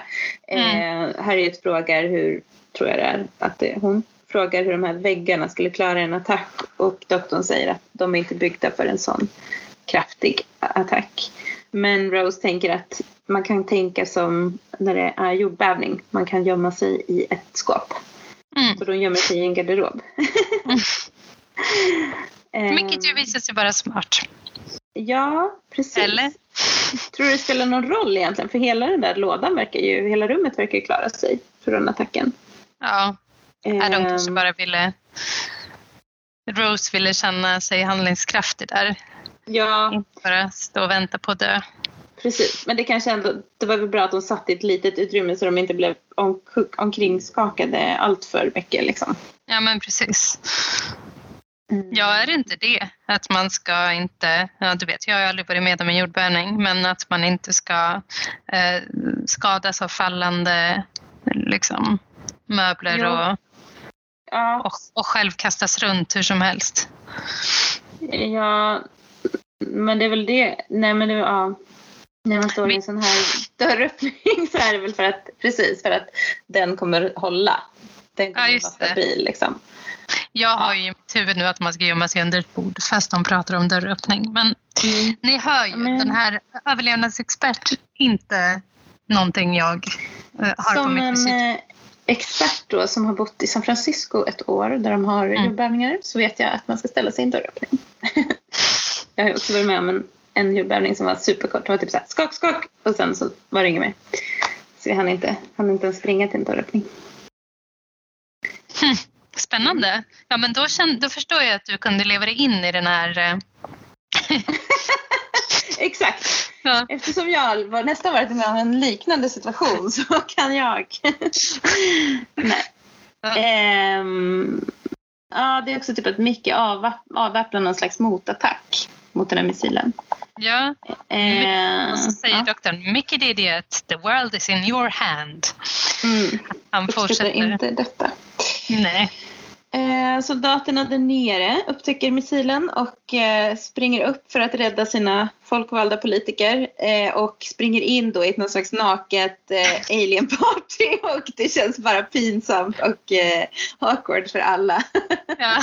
så han reagerar då inte med att så här aliens utan han bara eh, sorry och stänger dörren igen. Det är jätteroligt. Ja. Ja. Mm. Och de utrymmer huset. Och eh, det blir utbryter någon slags panik mellan eh, Slidin som försöker då, det, det där var min dräkt, eh, för de kan inte springa ut som de är, förstår de. Utan Mm. de måste klä på sig. Men de borde kanske ha eh, struntat i, i kostymerna faktiskt. Precis. Hela huset exploderar. Och man Mm. förstår att utomjordingarna är bara ett minne blott. De har alla blivit gröngegga. Mm. Men doktorn, Rose och Harriet överlever. Mm, de, klarar ut, de klarar sig helt oskadda. De verkar inte ens ha någon slags hjärnskakning eller några som helst skador. Eh, Nej. men Harriet är ju då, tar ledningen här på ett väldigt Mm. ansvarsfullt sätt och förklarar vad som har hänt. Och så Mm. kommer de på att så här, vi har inte ens någon premiärminister. Och då säger doktorn, du kanske borde testa. Och hon fnyser ju verkligen så här, nej, nej, nej. Eh, det är kul. Och här så tänker jag, för här berättar ju då doktorn varför han känner igen hennes namn. Mm. Hon är en blivande premiärminister helt enkelt. Mm. Eh, omvald tre gånger och kvinnan bakom Storbritanniens guldålder får vi lära oss. Fantastiskt. Ja. Det, är jätte, det känns ju härligt att höra. Ja, man, man blir ju inte överraskad utan bara liksom, ja, det, det kunde man anat när man ser den här presidentlika mäktiga kvinnan, handlingskraftigheten personifierad. Ja, nej, men det känns ju bra och eh, känns väldigt optimistiskt. Mm. Men det känns också, eller jag tänker så här som svensk så kanske jag reagerar med att eh, hon är för gammal. Nej men vad ska hon bli? Eh, hur ska hon hinna vara premiärminister? Hon som är så, för att så som det ser ut i vårt land så är det ju, alla våra partiledare är ju typ mellan 30 och 50, i alla fall de kvinnliga. Ja, men jag tänker att hon är i Mm. Stefan Löfvens ålder. Ja men precis. Alltså hon är Ja. ju inte för gammal. Det är bara Nej. så att vi har någon sån sjuk ungdomskult i Sverige som är liksom att eh, alla partiledare som i alla fall är kvinnor är skitsnygga influencers som har eh, jättefint hår och ja, nej men du vet. Vi har alla Ebba i våra... Jag tänker på Ebba just nu. Ja men Ebba, Annie Lööf. Eh, Mm. Nyamko är också... Sabuni är också rätt snygg. Mm. Eh, sen finns det ju flera ministrar, eller liksom Alice Bah Kuhnke, Åsa Lindhagen, alltså Mm. Mm. you name it liksom. Många av dem, det är ju det där, eh, den stilen av politiker vi har. Ja, Eh, precis. så det, Harriet Jones är inte den typen. Men jag hade hellre Magdal- sett, hon är kanske Magdalena... Precis, hon är Magdalena Andersson. Ja, Magdalena Andersson kanske lite mer åt det hållet. Mm. Kanske. Mm. Men det känns jättekul. Jag, jag är inte för influencerpolitiker utan jag tycker att det är bra att eh, Du är team Harriet helt enkelt. Ja, absolut. Ja. Harriet. Mm. Team Stefan kanske. Han är inte heller Mm. så influencer-aktig. Nej, precis. En av hans Men, starka eh, sidor. han är ju också en man och Ja, eh, det känns ju precis. fantastiskt med en kvinna. Nu har ju Storbritannien haft en kvinna som premiärminister men Mm. vi hade ju, det var ju kanske, har de haft två? Ja, men Theresa May. Ja men gud, Theresa May, men hon var så kort. Ja, Men det är inte heller de, de roligaste kvinnorna kanske, eller som man vill stå bakom. nej, nej, det är det man ska komma ihåg när man pratar om vikten av kvinnliga, ha kvinnliga ledare. Det kan vara en Margaret Thatcher och det kan vara en Theresa May också. Precis. Eller Annie Lööf. Väl inte Annie Lööf som statsminister. Inte- Okej, Man vill inte ha vem som helst. Ja men nu blev det väldigt politiskt. Nu fick vi Ja, veta att vi, vi, ni fick bara höra hat, inget, inte vad vi gillar. Nej. Förutom Harriet Jones. Eh, Potentiellt ja, Magdalena Andersson. potentiellt. Eh, första gången jag har sagt det. Okej, Just eh, från det politiska spelet till eh, London 2005. Vi ser att eh, Rose och Jackie återförenas. Mm. och doktorn och Tardisen återförenas också. Precis. Man känner ju att eh, stämningen när han kommer hem till Tardisen är typ så här yes, vad ska vi nu på för nya uppdrag? Eller jag tycker det, att han verkar så här, Ja, väldigt så här, pigg och inte så här, Ja. nu, oh shit vad jag har varit med om. Eh, jag trodde jag skulle dö, jag trodde hela jorden skulle utraderas. Nu måste jag lägga mig och vila ett tag. Utan han bara, "Nu- ska jag börja fixa lite med olika grejer här. eh, medan Jackie och Rose kramas jättefint och sen så sitter de och tittar på TV och eh, Eh, De ser ju också Harriet Jones när hon pratar om vad som har hänt. Och Mm. eh, Jackie ställer sig och typ tjurar och liksom så här skäller ut henne lite. Och där känner jag att det är väl lite så man eh, lyssnar på kvinnliga politiker också. Alltså, Mm. Det är så det låter. Bara, Mm. Lyssna på henne, hon bara tar åt sig äran, bla bla bla. Nu Mm. är det ju liksom att Jackie har ju någon slags grund för det här eftersom hon vet att Rose och doktorn var med och hon tycker att de borde få ta åt sig äran, typ ett mamma. Mm. Men eh, ja, jag kände ändå att det är så det låter gärna när det är en, en kvinna som på en maktposition. Mm. Ja, sant. Ehm, Dessvärre. men men ehm, då, men de börjar ändå prata liksom om det här, om, om doktorn. Och eh, det visar sig ändå att Jackie vill, bjuda, hon vill försöka bjuda till. Hon vill lära känna doktorn, jag måste liksom få veta den nya delen av ditt liv. Jag vill Mm. veta mer om det. Så hon vill bjuda honom på middag. Mm. Vilket är så himla fint, tycker jag. Ja, Vi ska alla äta middag. Jag kände att Mickey ska också vara med såklart. ja, men Tänker verkligen. Att de ska äta shepherd's pie och de ska dricka amaretto. Och, ja, just det. Du gillar ju amaretto. ja, fast ja, mera i drinkar än bara amaretto. Som jag Ja. misstänker att de... Men ändå. ja, ändå. Men eh, då sabbar ju han allt det här, jäkla doktorn. Och ringer upp från Tardisen. Och Det är ju, bara så här, var redo om några timmar, Ja. då åker vi. men jag tycker det är det här, eh, förutom den lilla detaljen att han sabbar hela det här, men det är väl ganska roligt att eh, hon, när, när eh, doktorn ringer så får Rose upp en liten TARDIS-miniatyr på sin telefon. TARDIS calling med en Mm. liten det kändes väldigt roligt tyckte jag. Jag vet Ja. inte om det här var high tech då eller om det skulle vara roligt även då. Men eh, Eh, nej, jag vet inte heller. Men hon, han måste ha lagt in Tardisens nummer för hon, hade hon visste ju inte ens att det fanns Ja. telefoner. Så han Jag kan faktiskt eh, avslöja att det här är första gången eh, i Dr. Who's historia som det visar sig finnas en telefon i TARDISen. Så att Mhm. Spännande. bara en sån sak. Ja, men, ja, men det är ju eh, kul. Ja, men Ehm, men han ställer ju han, han ställer ju ett ultimatum här. mm, Eh, han verkar ju inte heller förstå att hon kanske också behöver vila. De har väl varit vaken i flera dygn. Eller i alla Ja. fall, jag vet inte hur länge. Sen den här attacken påbörjades och liksom varit utsatt för livsfara också. Nej men han bara förväntar sig att hon är redo för nya Ja, men också att han, är så här, han säger någonting så här, ja men eh, Rose säger ju att mamma vill eh, laga, bjuda på middag och hon- han bara eh, I don't do parents Mm. och, och är bara douchig. gud. Ja, här känner man ju så här, ny pojkvän Ja, eh, som bara liksom skiter i ens, alltså vad man själv vill. Eller liksom, du, vill du inte träffa mina vänner eller mina föräldrar? Bara, Nej, absolut. ja men precis. Usch, så himla otrevligt. Ja. Ehm, och jag hörde så att han, innan, ja, innan podd som jag lyssnade på nyss så jämförde de när doktorn beter sig så här eh, med eh, Jess i Gilmore Girls. De bara, det är Jess Mhm. som är en så här väldigt, eh, om ni har sett eh, Gilmore Girls så är ju han eh, inte en svärmors dröm direkt. Jess. Nej, jag har ju inte sett Gilmore Girls så mycket. Men eh, jag, vet vem, jag vet vem som spelar honom. Mm. Eller jag vet vem han är. Jag vet hur han ser ut. Han har läderjacka precis som Han är den doktorn. farliga killen.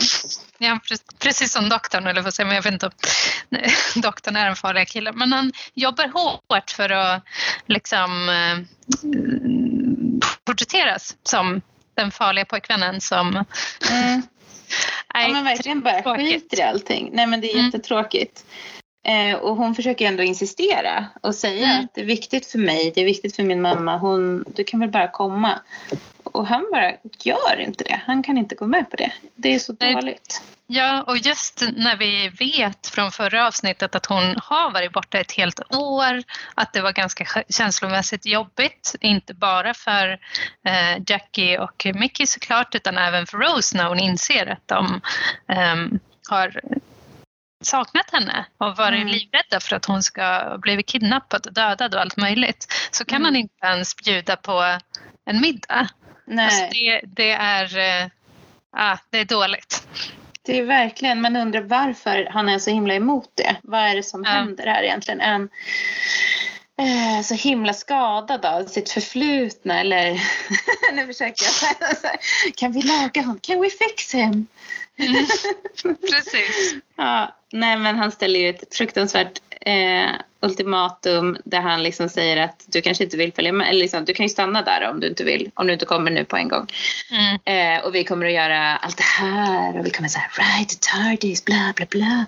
Och hon liksom Ja men det ser nästan lite så sexuellt ut när hon liksom mm, oh, jag kanske måste komma. Eller vet inte. Ja, men också alltså, egentligen så manipulerar ju han henne. Alltså det är ju verkligen en så här hur han spelar ut ett han, hon tror ju att hon vill lämna dem. Hon står på sig och vill träffa sin familj helt enkelt. Alltså mm. det är så manipulativt. Ja, det är faktiskt skit dåligt. Mm. Och sen kommer ju Jackie ut och hon är så glad och hon börjar förbereda den här middagen. Och så eh, ser hon, hittar hon inte Rose och så går hon in i Rose rum och så håller hon på och packar. Tycker mm. man så himla synd om henne. Mm. Ja. Och så nere vid Tardisen så sitter Mickey på en soptunna och läser tidningen. Där det står att allt som har hänt bara är en bluff. Um, och där tänkte jag bara en liten parentes, undrar vad det kommer göra för Harriets eh, trovärdighet. Men nu får vi ju veta att hon ska bli premiärminister så det kanske är lugnt. Men ja, men hon står där och bara God bless the human race. Och sen, sen så eh, visar det sig att det var en bluff så kanske hon kommer att framställas som en idiot. Jag vet inte. Ja.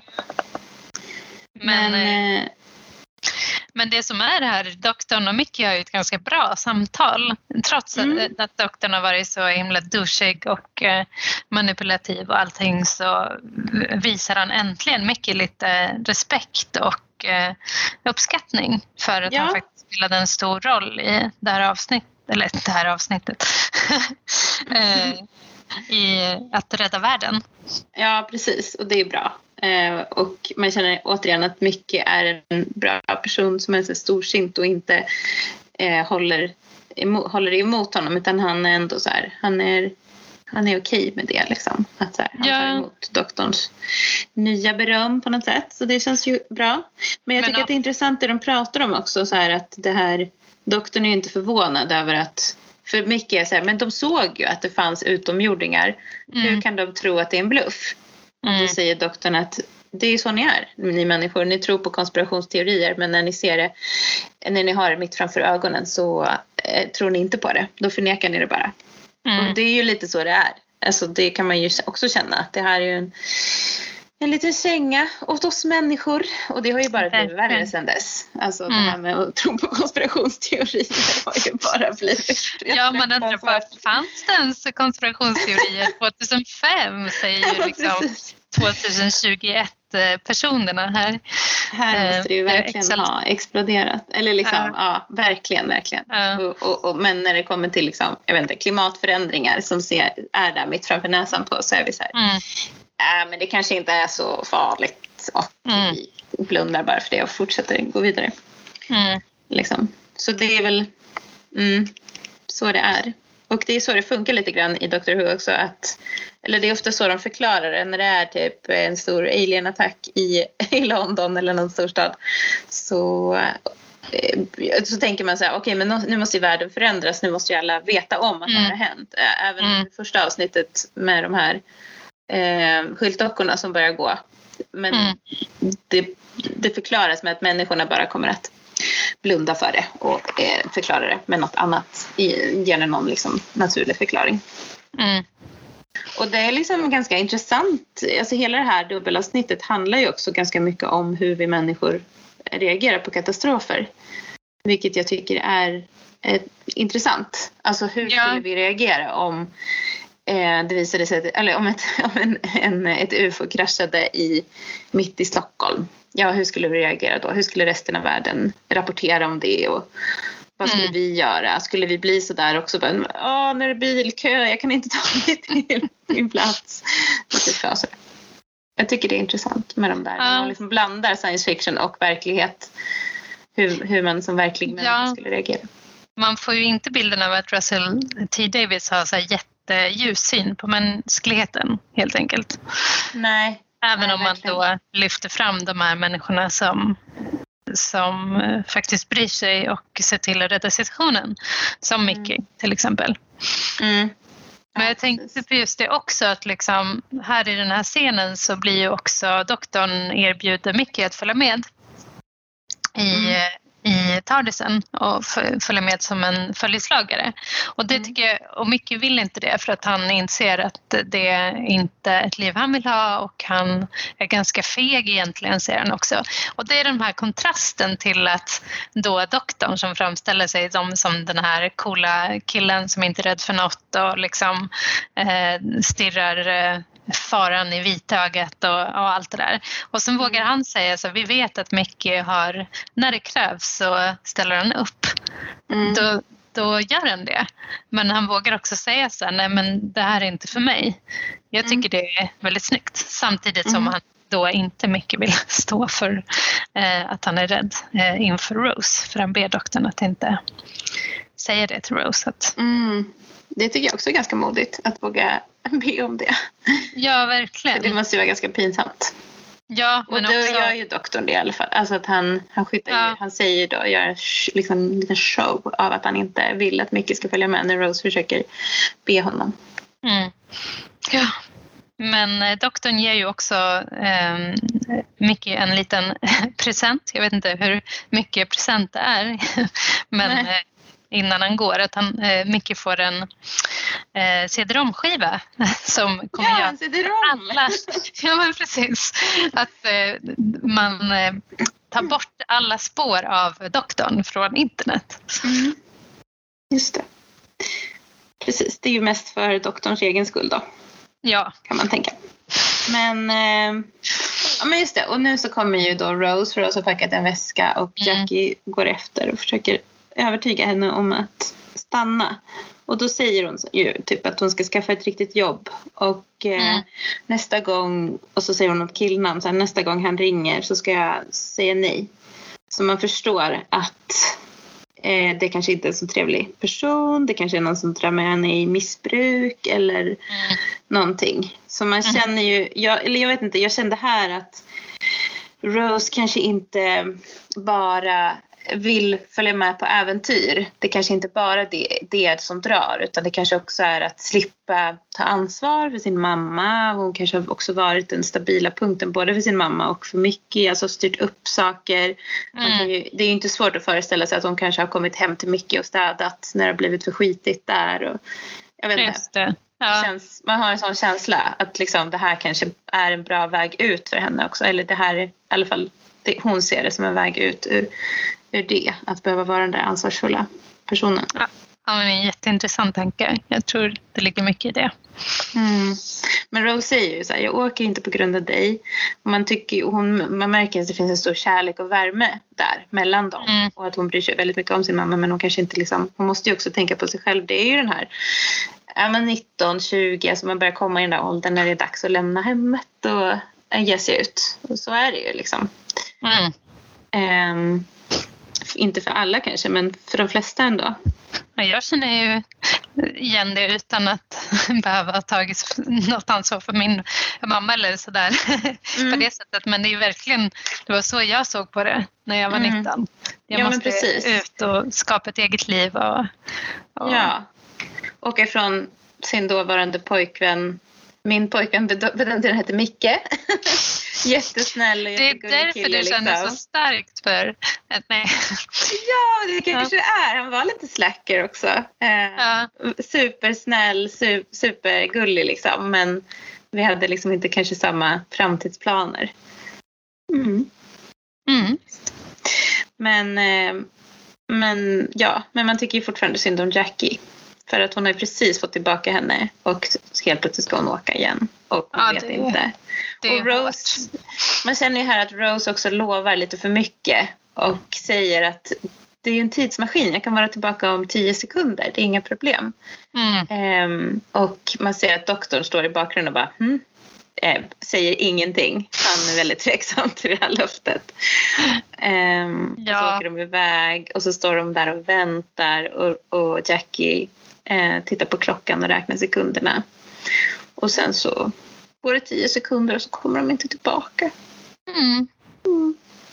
Så går hon in och Mickey sätter sig där. Han verkar som att han tänker att han kan vänta lite till. Mm. Men det Han känns ändå som... ja, han har ju varit en.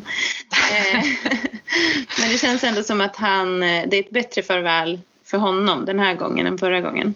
Det är det väl för dem alla. Men Ja. just att han, han, eh, ja men han förstår kanske att det kommer inte bli han och Rose igen. Och eh, alltså det vet vi ju inte riktigt. Men han förmodligen kanske så Mm. känns det som att hon, hon, hon har vuxit ifrån honom på något Mm. sätt. Hon har blivit förändrad av, av sin resa.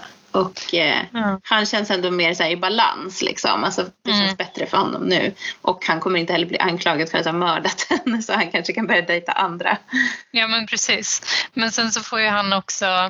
Han har ju själv eh, en del lite mer aktiv i det här beslutet. Han kunde följa med om han ville och han vet var hon ska. Så det är ett helt annat typ av avsked än förut. Mm. Så det, det tycker jag också är... Men samtidigt så, han sitter ju kvar där som sagt på soptunnan så man förstår ju också att det är inte helt lätt. Nej. Ja, det var World Ja. War 3. Ja. Vad, ehm, vad säger du om du tittar tillbaka på avsnittet? Vad, vad tyckte du om det här avsnittet?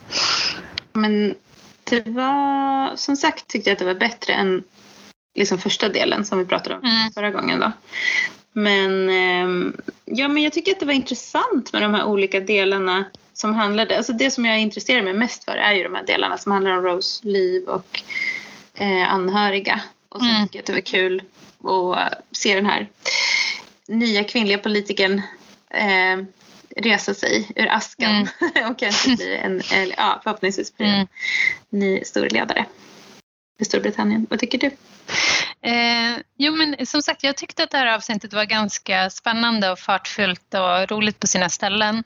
Men det finns alltså, jag, den här grejen med att doktorns moral det här avsnittet, alltså vad han gör för att lösa knipan som de är i, det är att avfyra en dödlig missil och förstör en, också en viktig byggnad i Storbritannien och typ ett helt Mm. kvarter i centrala London.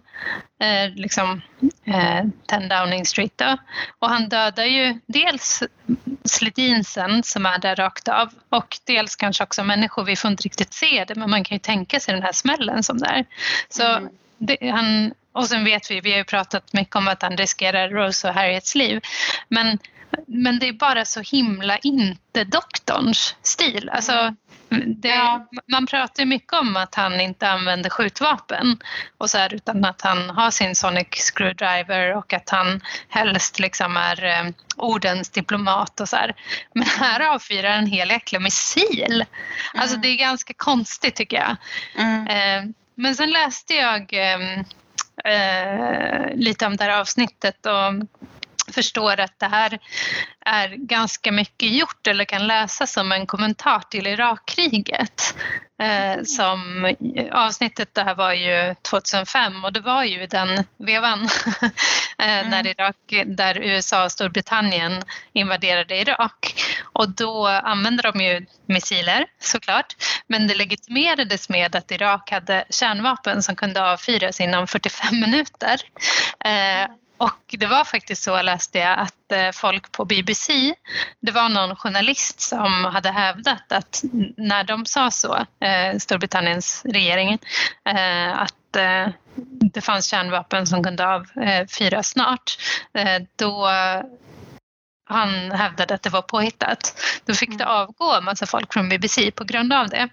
Mm. Och det var bara ett år senare så sände då BBC ett avsnitt där det står brittiska politiker, eh, visserligen förklädda sledins, men som ljuger rakt upp för FN och världen genom att säga att utomjordingar kan avfyra eh, kärnvapen inom 45 sekunder. Eh, det, det, är rätt vågat av BBC att sända det faktiskt, mm. bara ett år efter det här.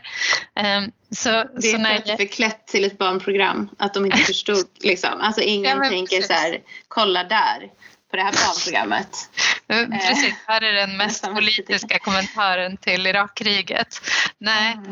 Mm. Men det var intressant. Var, jag tyckte också det var intressant för att eh, man, det är ju väldigt eh, inte likt doktorn annars. Men jag tänker mm. mig kanske att eh, Russell T Davis vill göra den här kommentaren uh. till Irakkriget. Um, Verkligen. Så var det så, nog. Men gud vad spännande. Det, var, mm. det blev en till fördjupning i det här avsnittet. Men jag håller också med om det. Att det kändes inte tillfredsställande att, att det liksom slutade med en stor krasch. Och de, de överlevde ju bara på grund av tur. De trodde ju inte att de skulle överleva. Utan det var ju bara så här, oj det höll. Uh, made, ja, made in Britain. Uh, ja. Ja, ja, just, ja, för att hon säger ju det också, Harriet Jones. De säger så här, Eh, med tanke på vår historia, ja, jag röstade emot det, säger hon. Var det Irakkriget de syftade på? Ja, ja det kan det mycket väl vara det var kul. Eh, jättebra. Mm. Då vet man mm. vilken typ av ledare hon kommer bli. Inte en Precis. sån som avfyrar missiler i tid och Makt eh, korrumperar kan man ju kanske också... Just det. Just det, just det. Eh, spoiler så eh. med tanke på det då, vad tycker du att avsnittet, eh, alltså vad, vad, tycker du han ska få för poäng för sin, eh, att han löste det? Ja, precis. Alltså, å ena sidan så tycker jag precis som jag sa att en av de bästa scenerna i det här avsnittet är när de står och klurar ut tillsammans var, eh, vad de här slitinsen är gjorda av och hur man kan stoppa dem och sådär. Så han är ju clever men som mm. sagt att hitta lösningen sen att så här, ja men vi bombar allt. Det är inte så clever. Så utifrån att det är moraliskt förkastligt så får han noll poäng för cleverness i, mitt, i min bok. Vad säger du? Wow, vilken diss. Eh, uh. Ja. ja, men jag känner ändå att jag vill ge honom lite poäng för när de kom på det här med vinäger och de ja. eh, höll på att klura ut liksom vad, vad, som skulle hjälpa i den här situationen när Mickey och Jackie var attackerade. Eh, så där, på, liksom tack vare det, att de kom på eh, vad det var för, för sorts utomjordingar och vad det var som hemplanet och vad som funkar mot dem så ska, skulle jag ändå vilja dem, ge honom en tvåa kanske. Men mm. jag tycker inte heller att det var jättebra. Det var inte toppenbetyg liksom. Och minuspoäng mm. för våld. Så kanske blir en Ja men precis. Ja. Det, han är ju ändå liksom en sån som brukar vilja, han vill ju oftast inte att någon ska dö. Även om de är onda. Ja, Man vill ju hellre liksom fängsla dem kanske och föra dem till något ställe. Så det känns ju tråkigt att, att det skulle sluta så blodigt. Ja, och det reflekteras inte ens kring det, tycker jag. Nej. Alltså det är det som är konstigt. Men, men som sagt, det kanske är för att Russell T Davis vill eh, berätta sin version av Irakkriget. Liksom. Ja, så fick man eh, offra lite. Eh, mm av, av doktorns moral. Men ja, mm. vi kanske får prata, återkomma lite mer till hans moral och hans, här, hur det är han funkar egentligen här i de här det första avsnitten. För att mm. det känns som att det ligger något bakom här kanske. Men eh, mm. veckans hedersomnämnande då? Har du någon, vem skulle du vilja ge det till? Um, jag tänkte faktiskt att, alltså vi har ju redan pratat rätt mycket om att det finns två väldigt modiga personer i det här avsnittet och det är Mickey och det är Harriet. Men jag vill ändå välja en helt annan person och bara nämna igen, jag nämnde henne kort förut, men den här eh, Margaret Blaine, eh, en av Slidins, som jag bara tycker är så himla hon spelar en väldigt eh, obehaglig karaktär men hon spelar den väldigt bra. Mm. Så hon blir min, eh, Annette Badland som Margaret Blaine. Min favoritkaraktär det här avsnittet. Du då? Kul. Eh, om, ja, förra avsnittet så gav vi ju våra hedersomnämnanden till just Mickey och Harriet så det känns som de redan har fått sin utmärkelse. ja men eh, precis. veckans he, het omnämnande kanske går till Mickey men men, ja, men jag kanske skulle vilja ge mitt eh, omnämnande till eh, chefen för insatsstyrkan som eh, hela tiden försöker göra rätt, eh, försöker kämpa på, försöker rädda premiärministern får en massa konstiga eh, liksom, eh, order och sen utrymmer han ju huset och eh, skriker åt alla att springa och de, han räddar kanske också några liv på det sättet. Han Ja, verkar det är liksom väl inte han som räddar mest typiskt... liv det här avsnittet. Ja men faktiskt. Han känns inte som en, så här, ett warhead liksom eller så. Utan han känns Nej. väldigt mänsklig och lite rolig när han, när han springer in till de här utomjordingarna som är avklädda. och Bara, eh, whoops, eh, förlåt. och så springer han ner. Ja men jag gillar honom. Så han Ja. ja. hedersomnämnande. Roligt. Bra val. Mm. Mm.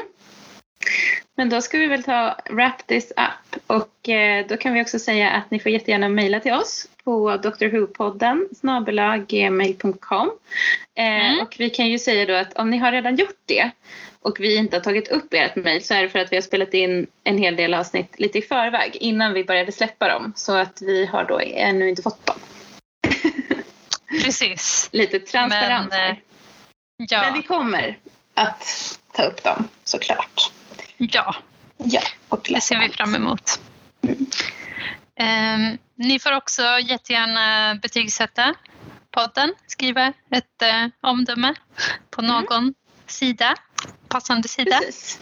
Jättespännande att se vart, hur det här funkar. Det vet vi ingenting om. Men det brukar de ju säga i poddar. Typ. Precis. Eh, Tipsa gärna jätte- om vår podd och eh, till andra ni tror skulle gilla den. Och eh, betygsätt gärna och vad man nu mer kan göra för att lyfta den. Ja, Ska få mer höras av rätt personer. Det viktiga är inte att nå ut till många utan att nå ut till rätt personer. Tycker jag. verkligen. Mm. Ja men eh, vad kul. Tack så mycket Ja. för ett trevligt samtal Malin. Ja, det var roligt att prata om för trånga kläder och eh, att vara 19 och bara vilja flytta hemifrån och eh, ha en pojkvän som inte vill äta middag med en. Ja, det fanns mycket man kunde relatera Ja. till. Mm. Tror det eller ej. Okej, tack för Vi idag. hörs nästa gång. Tack!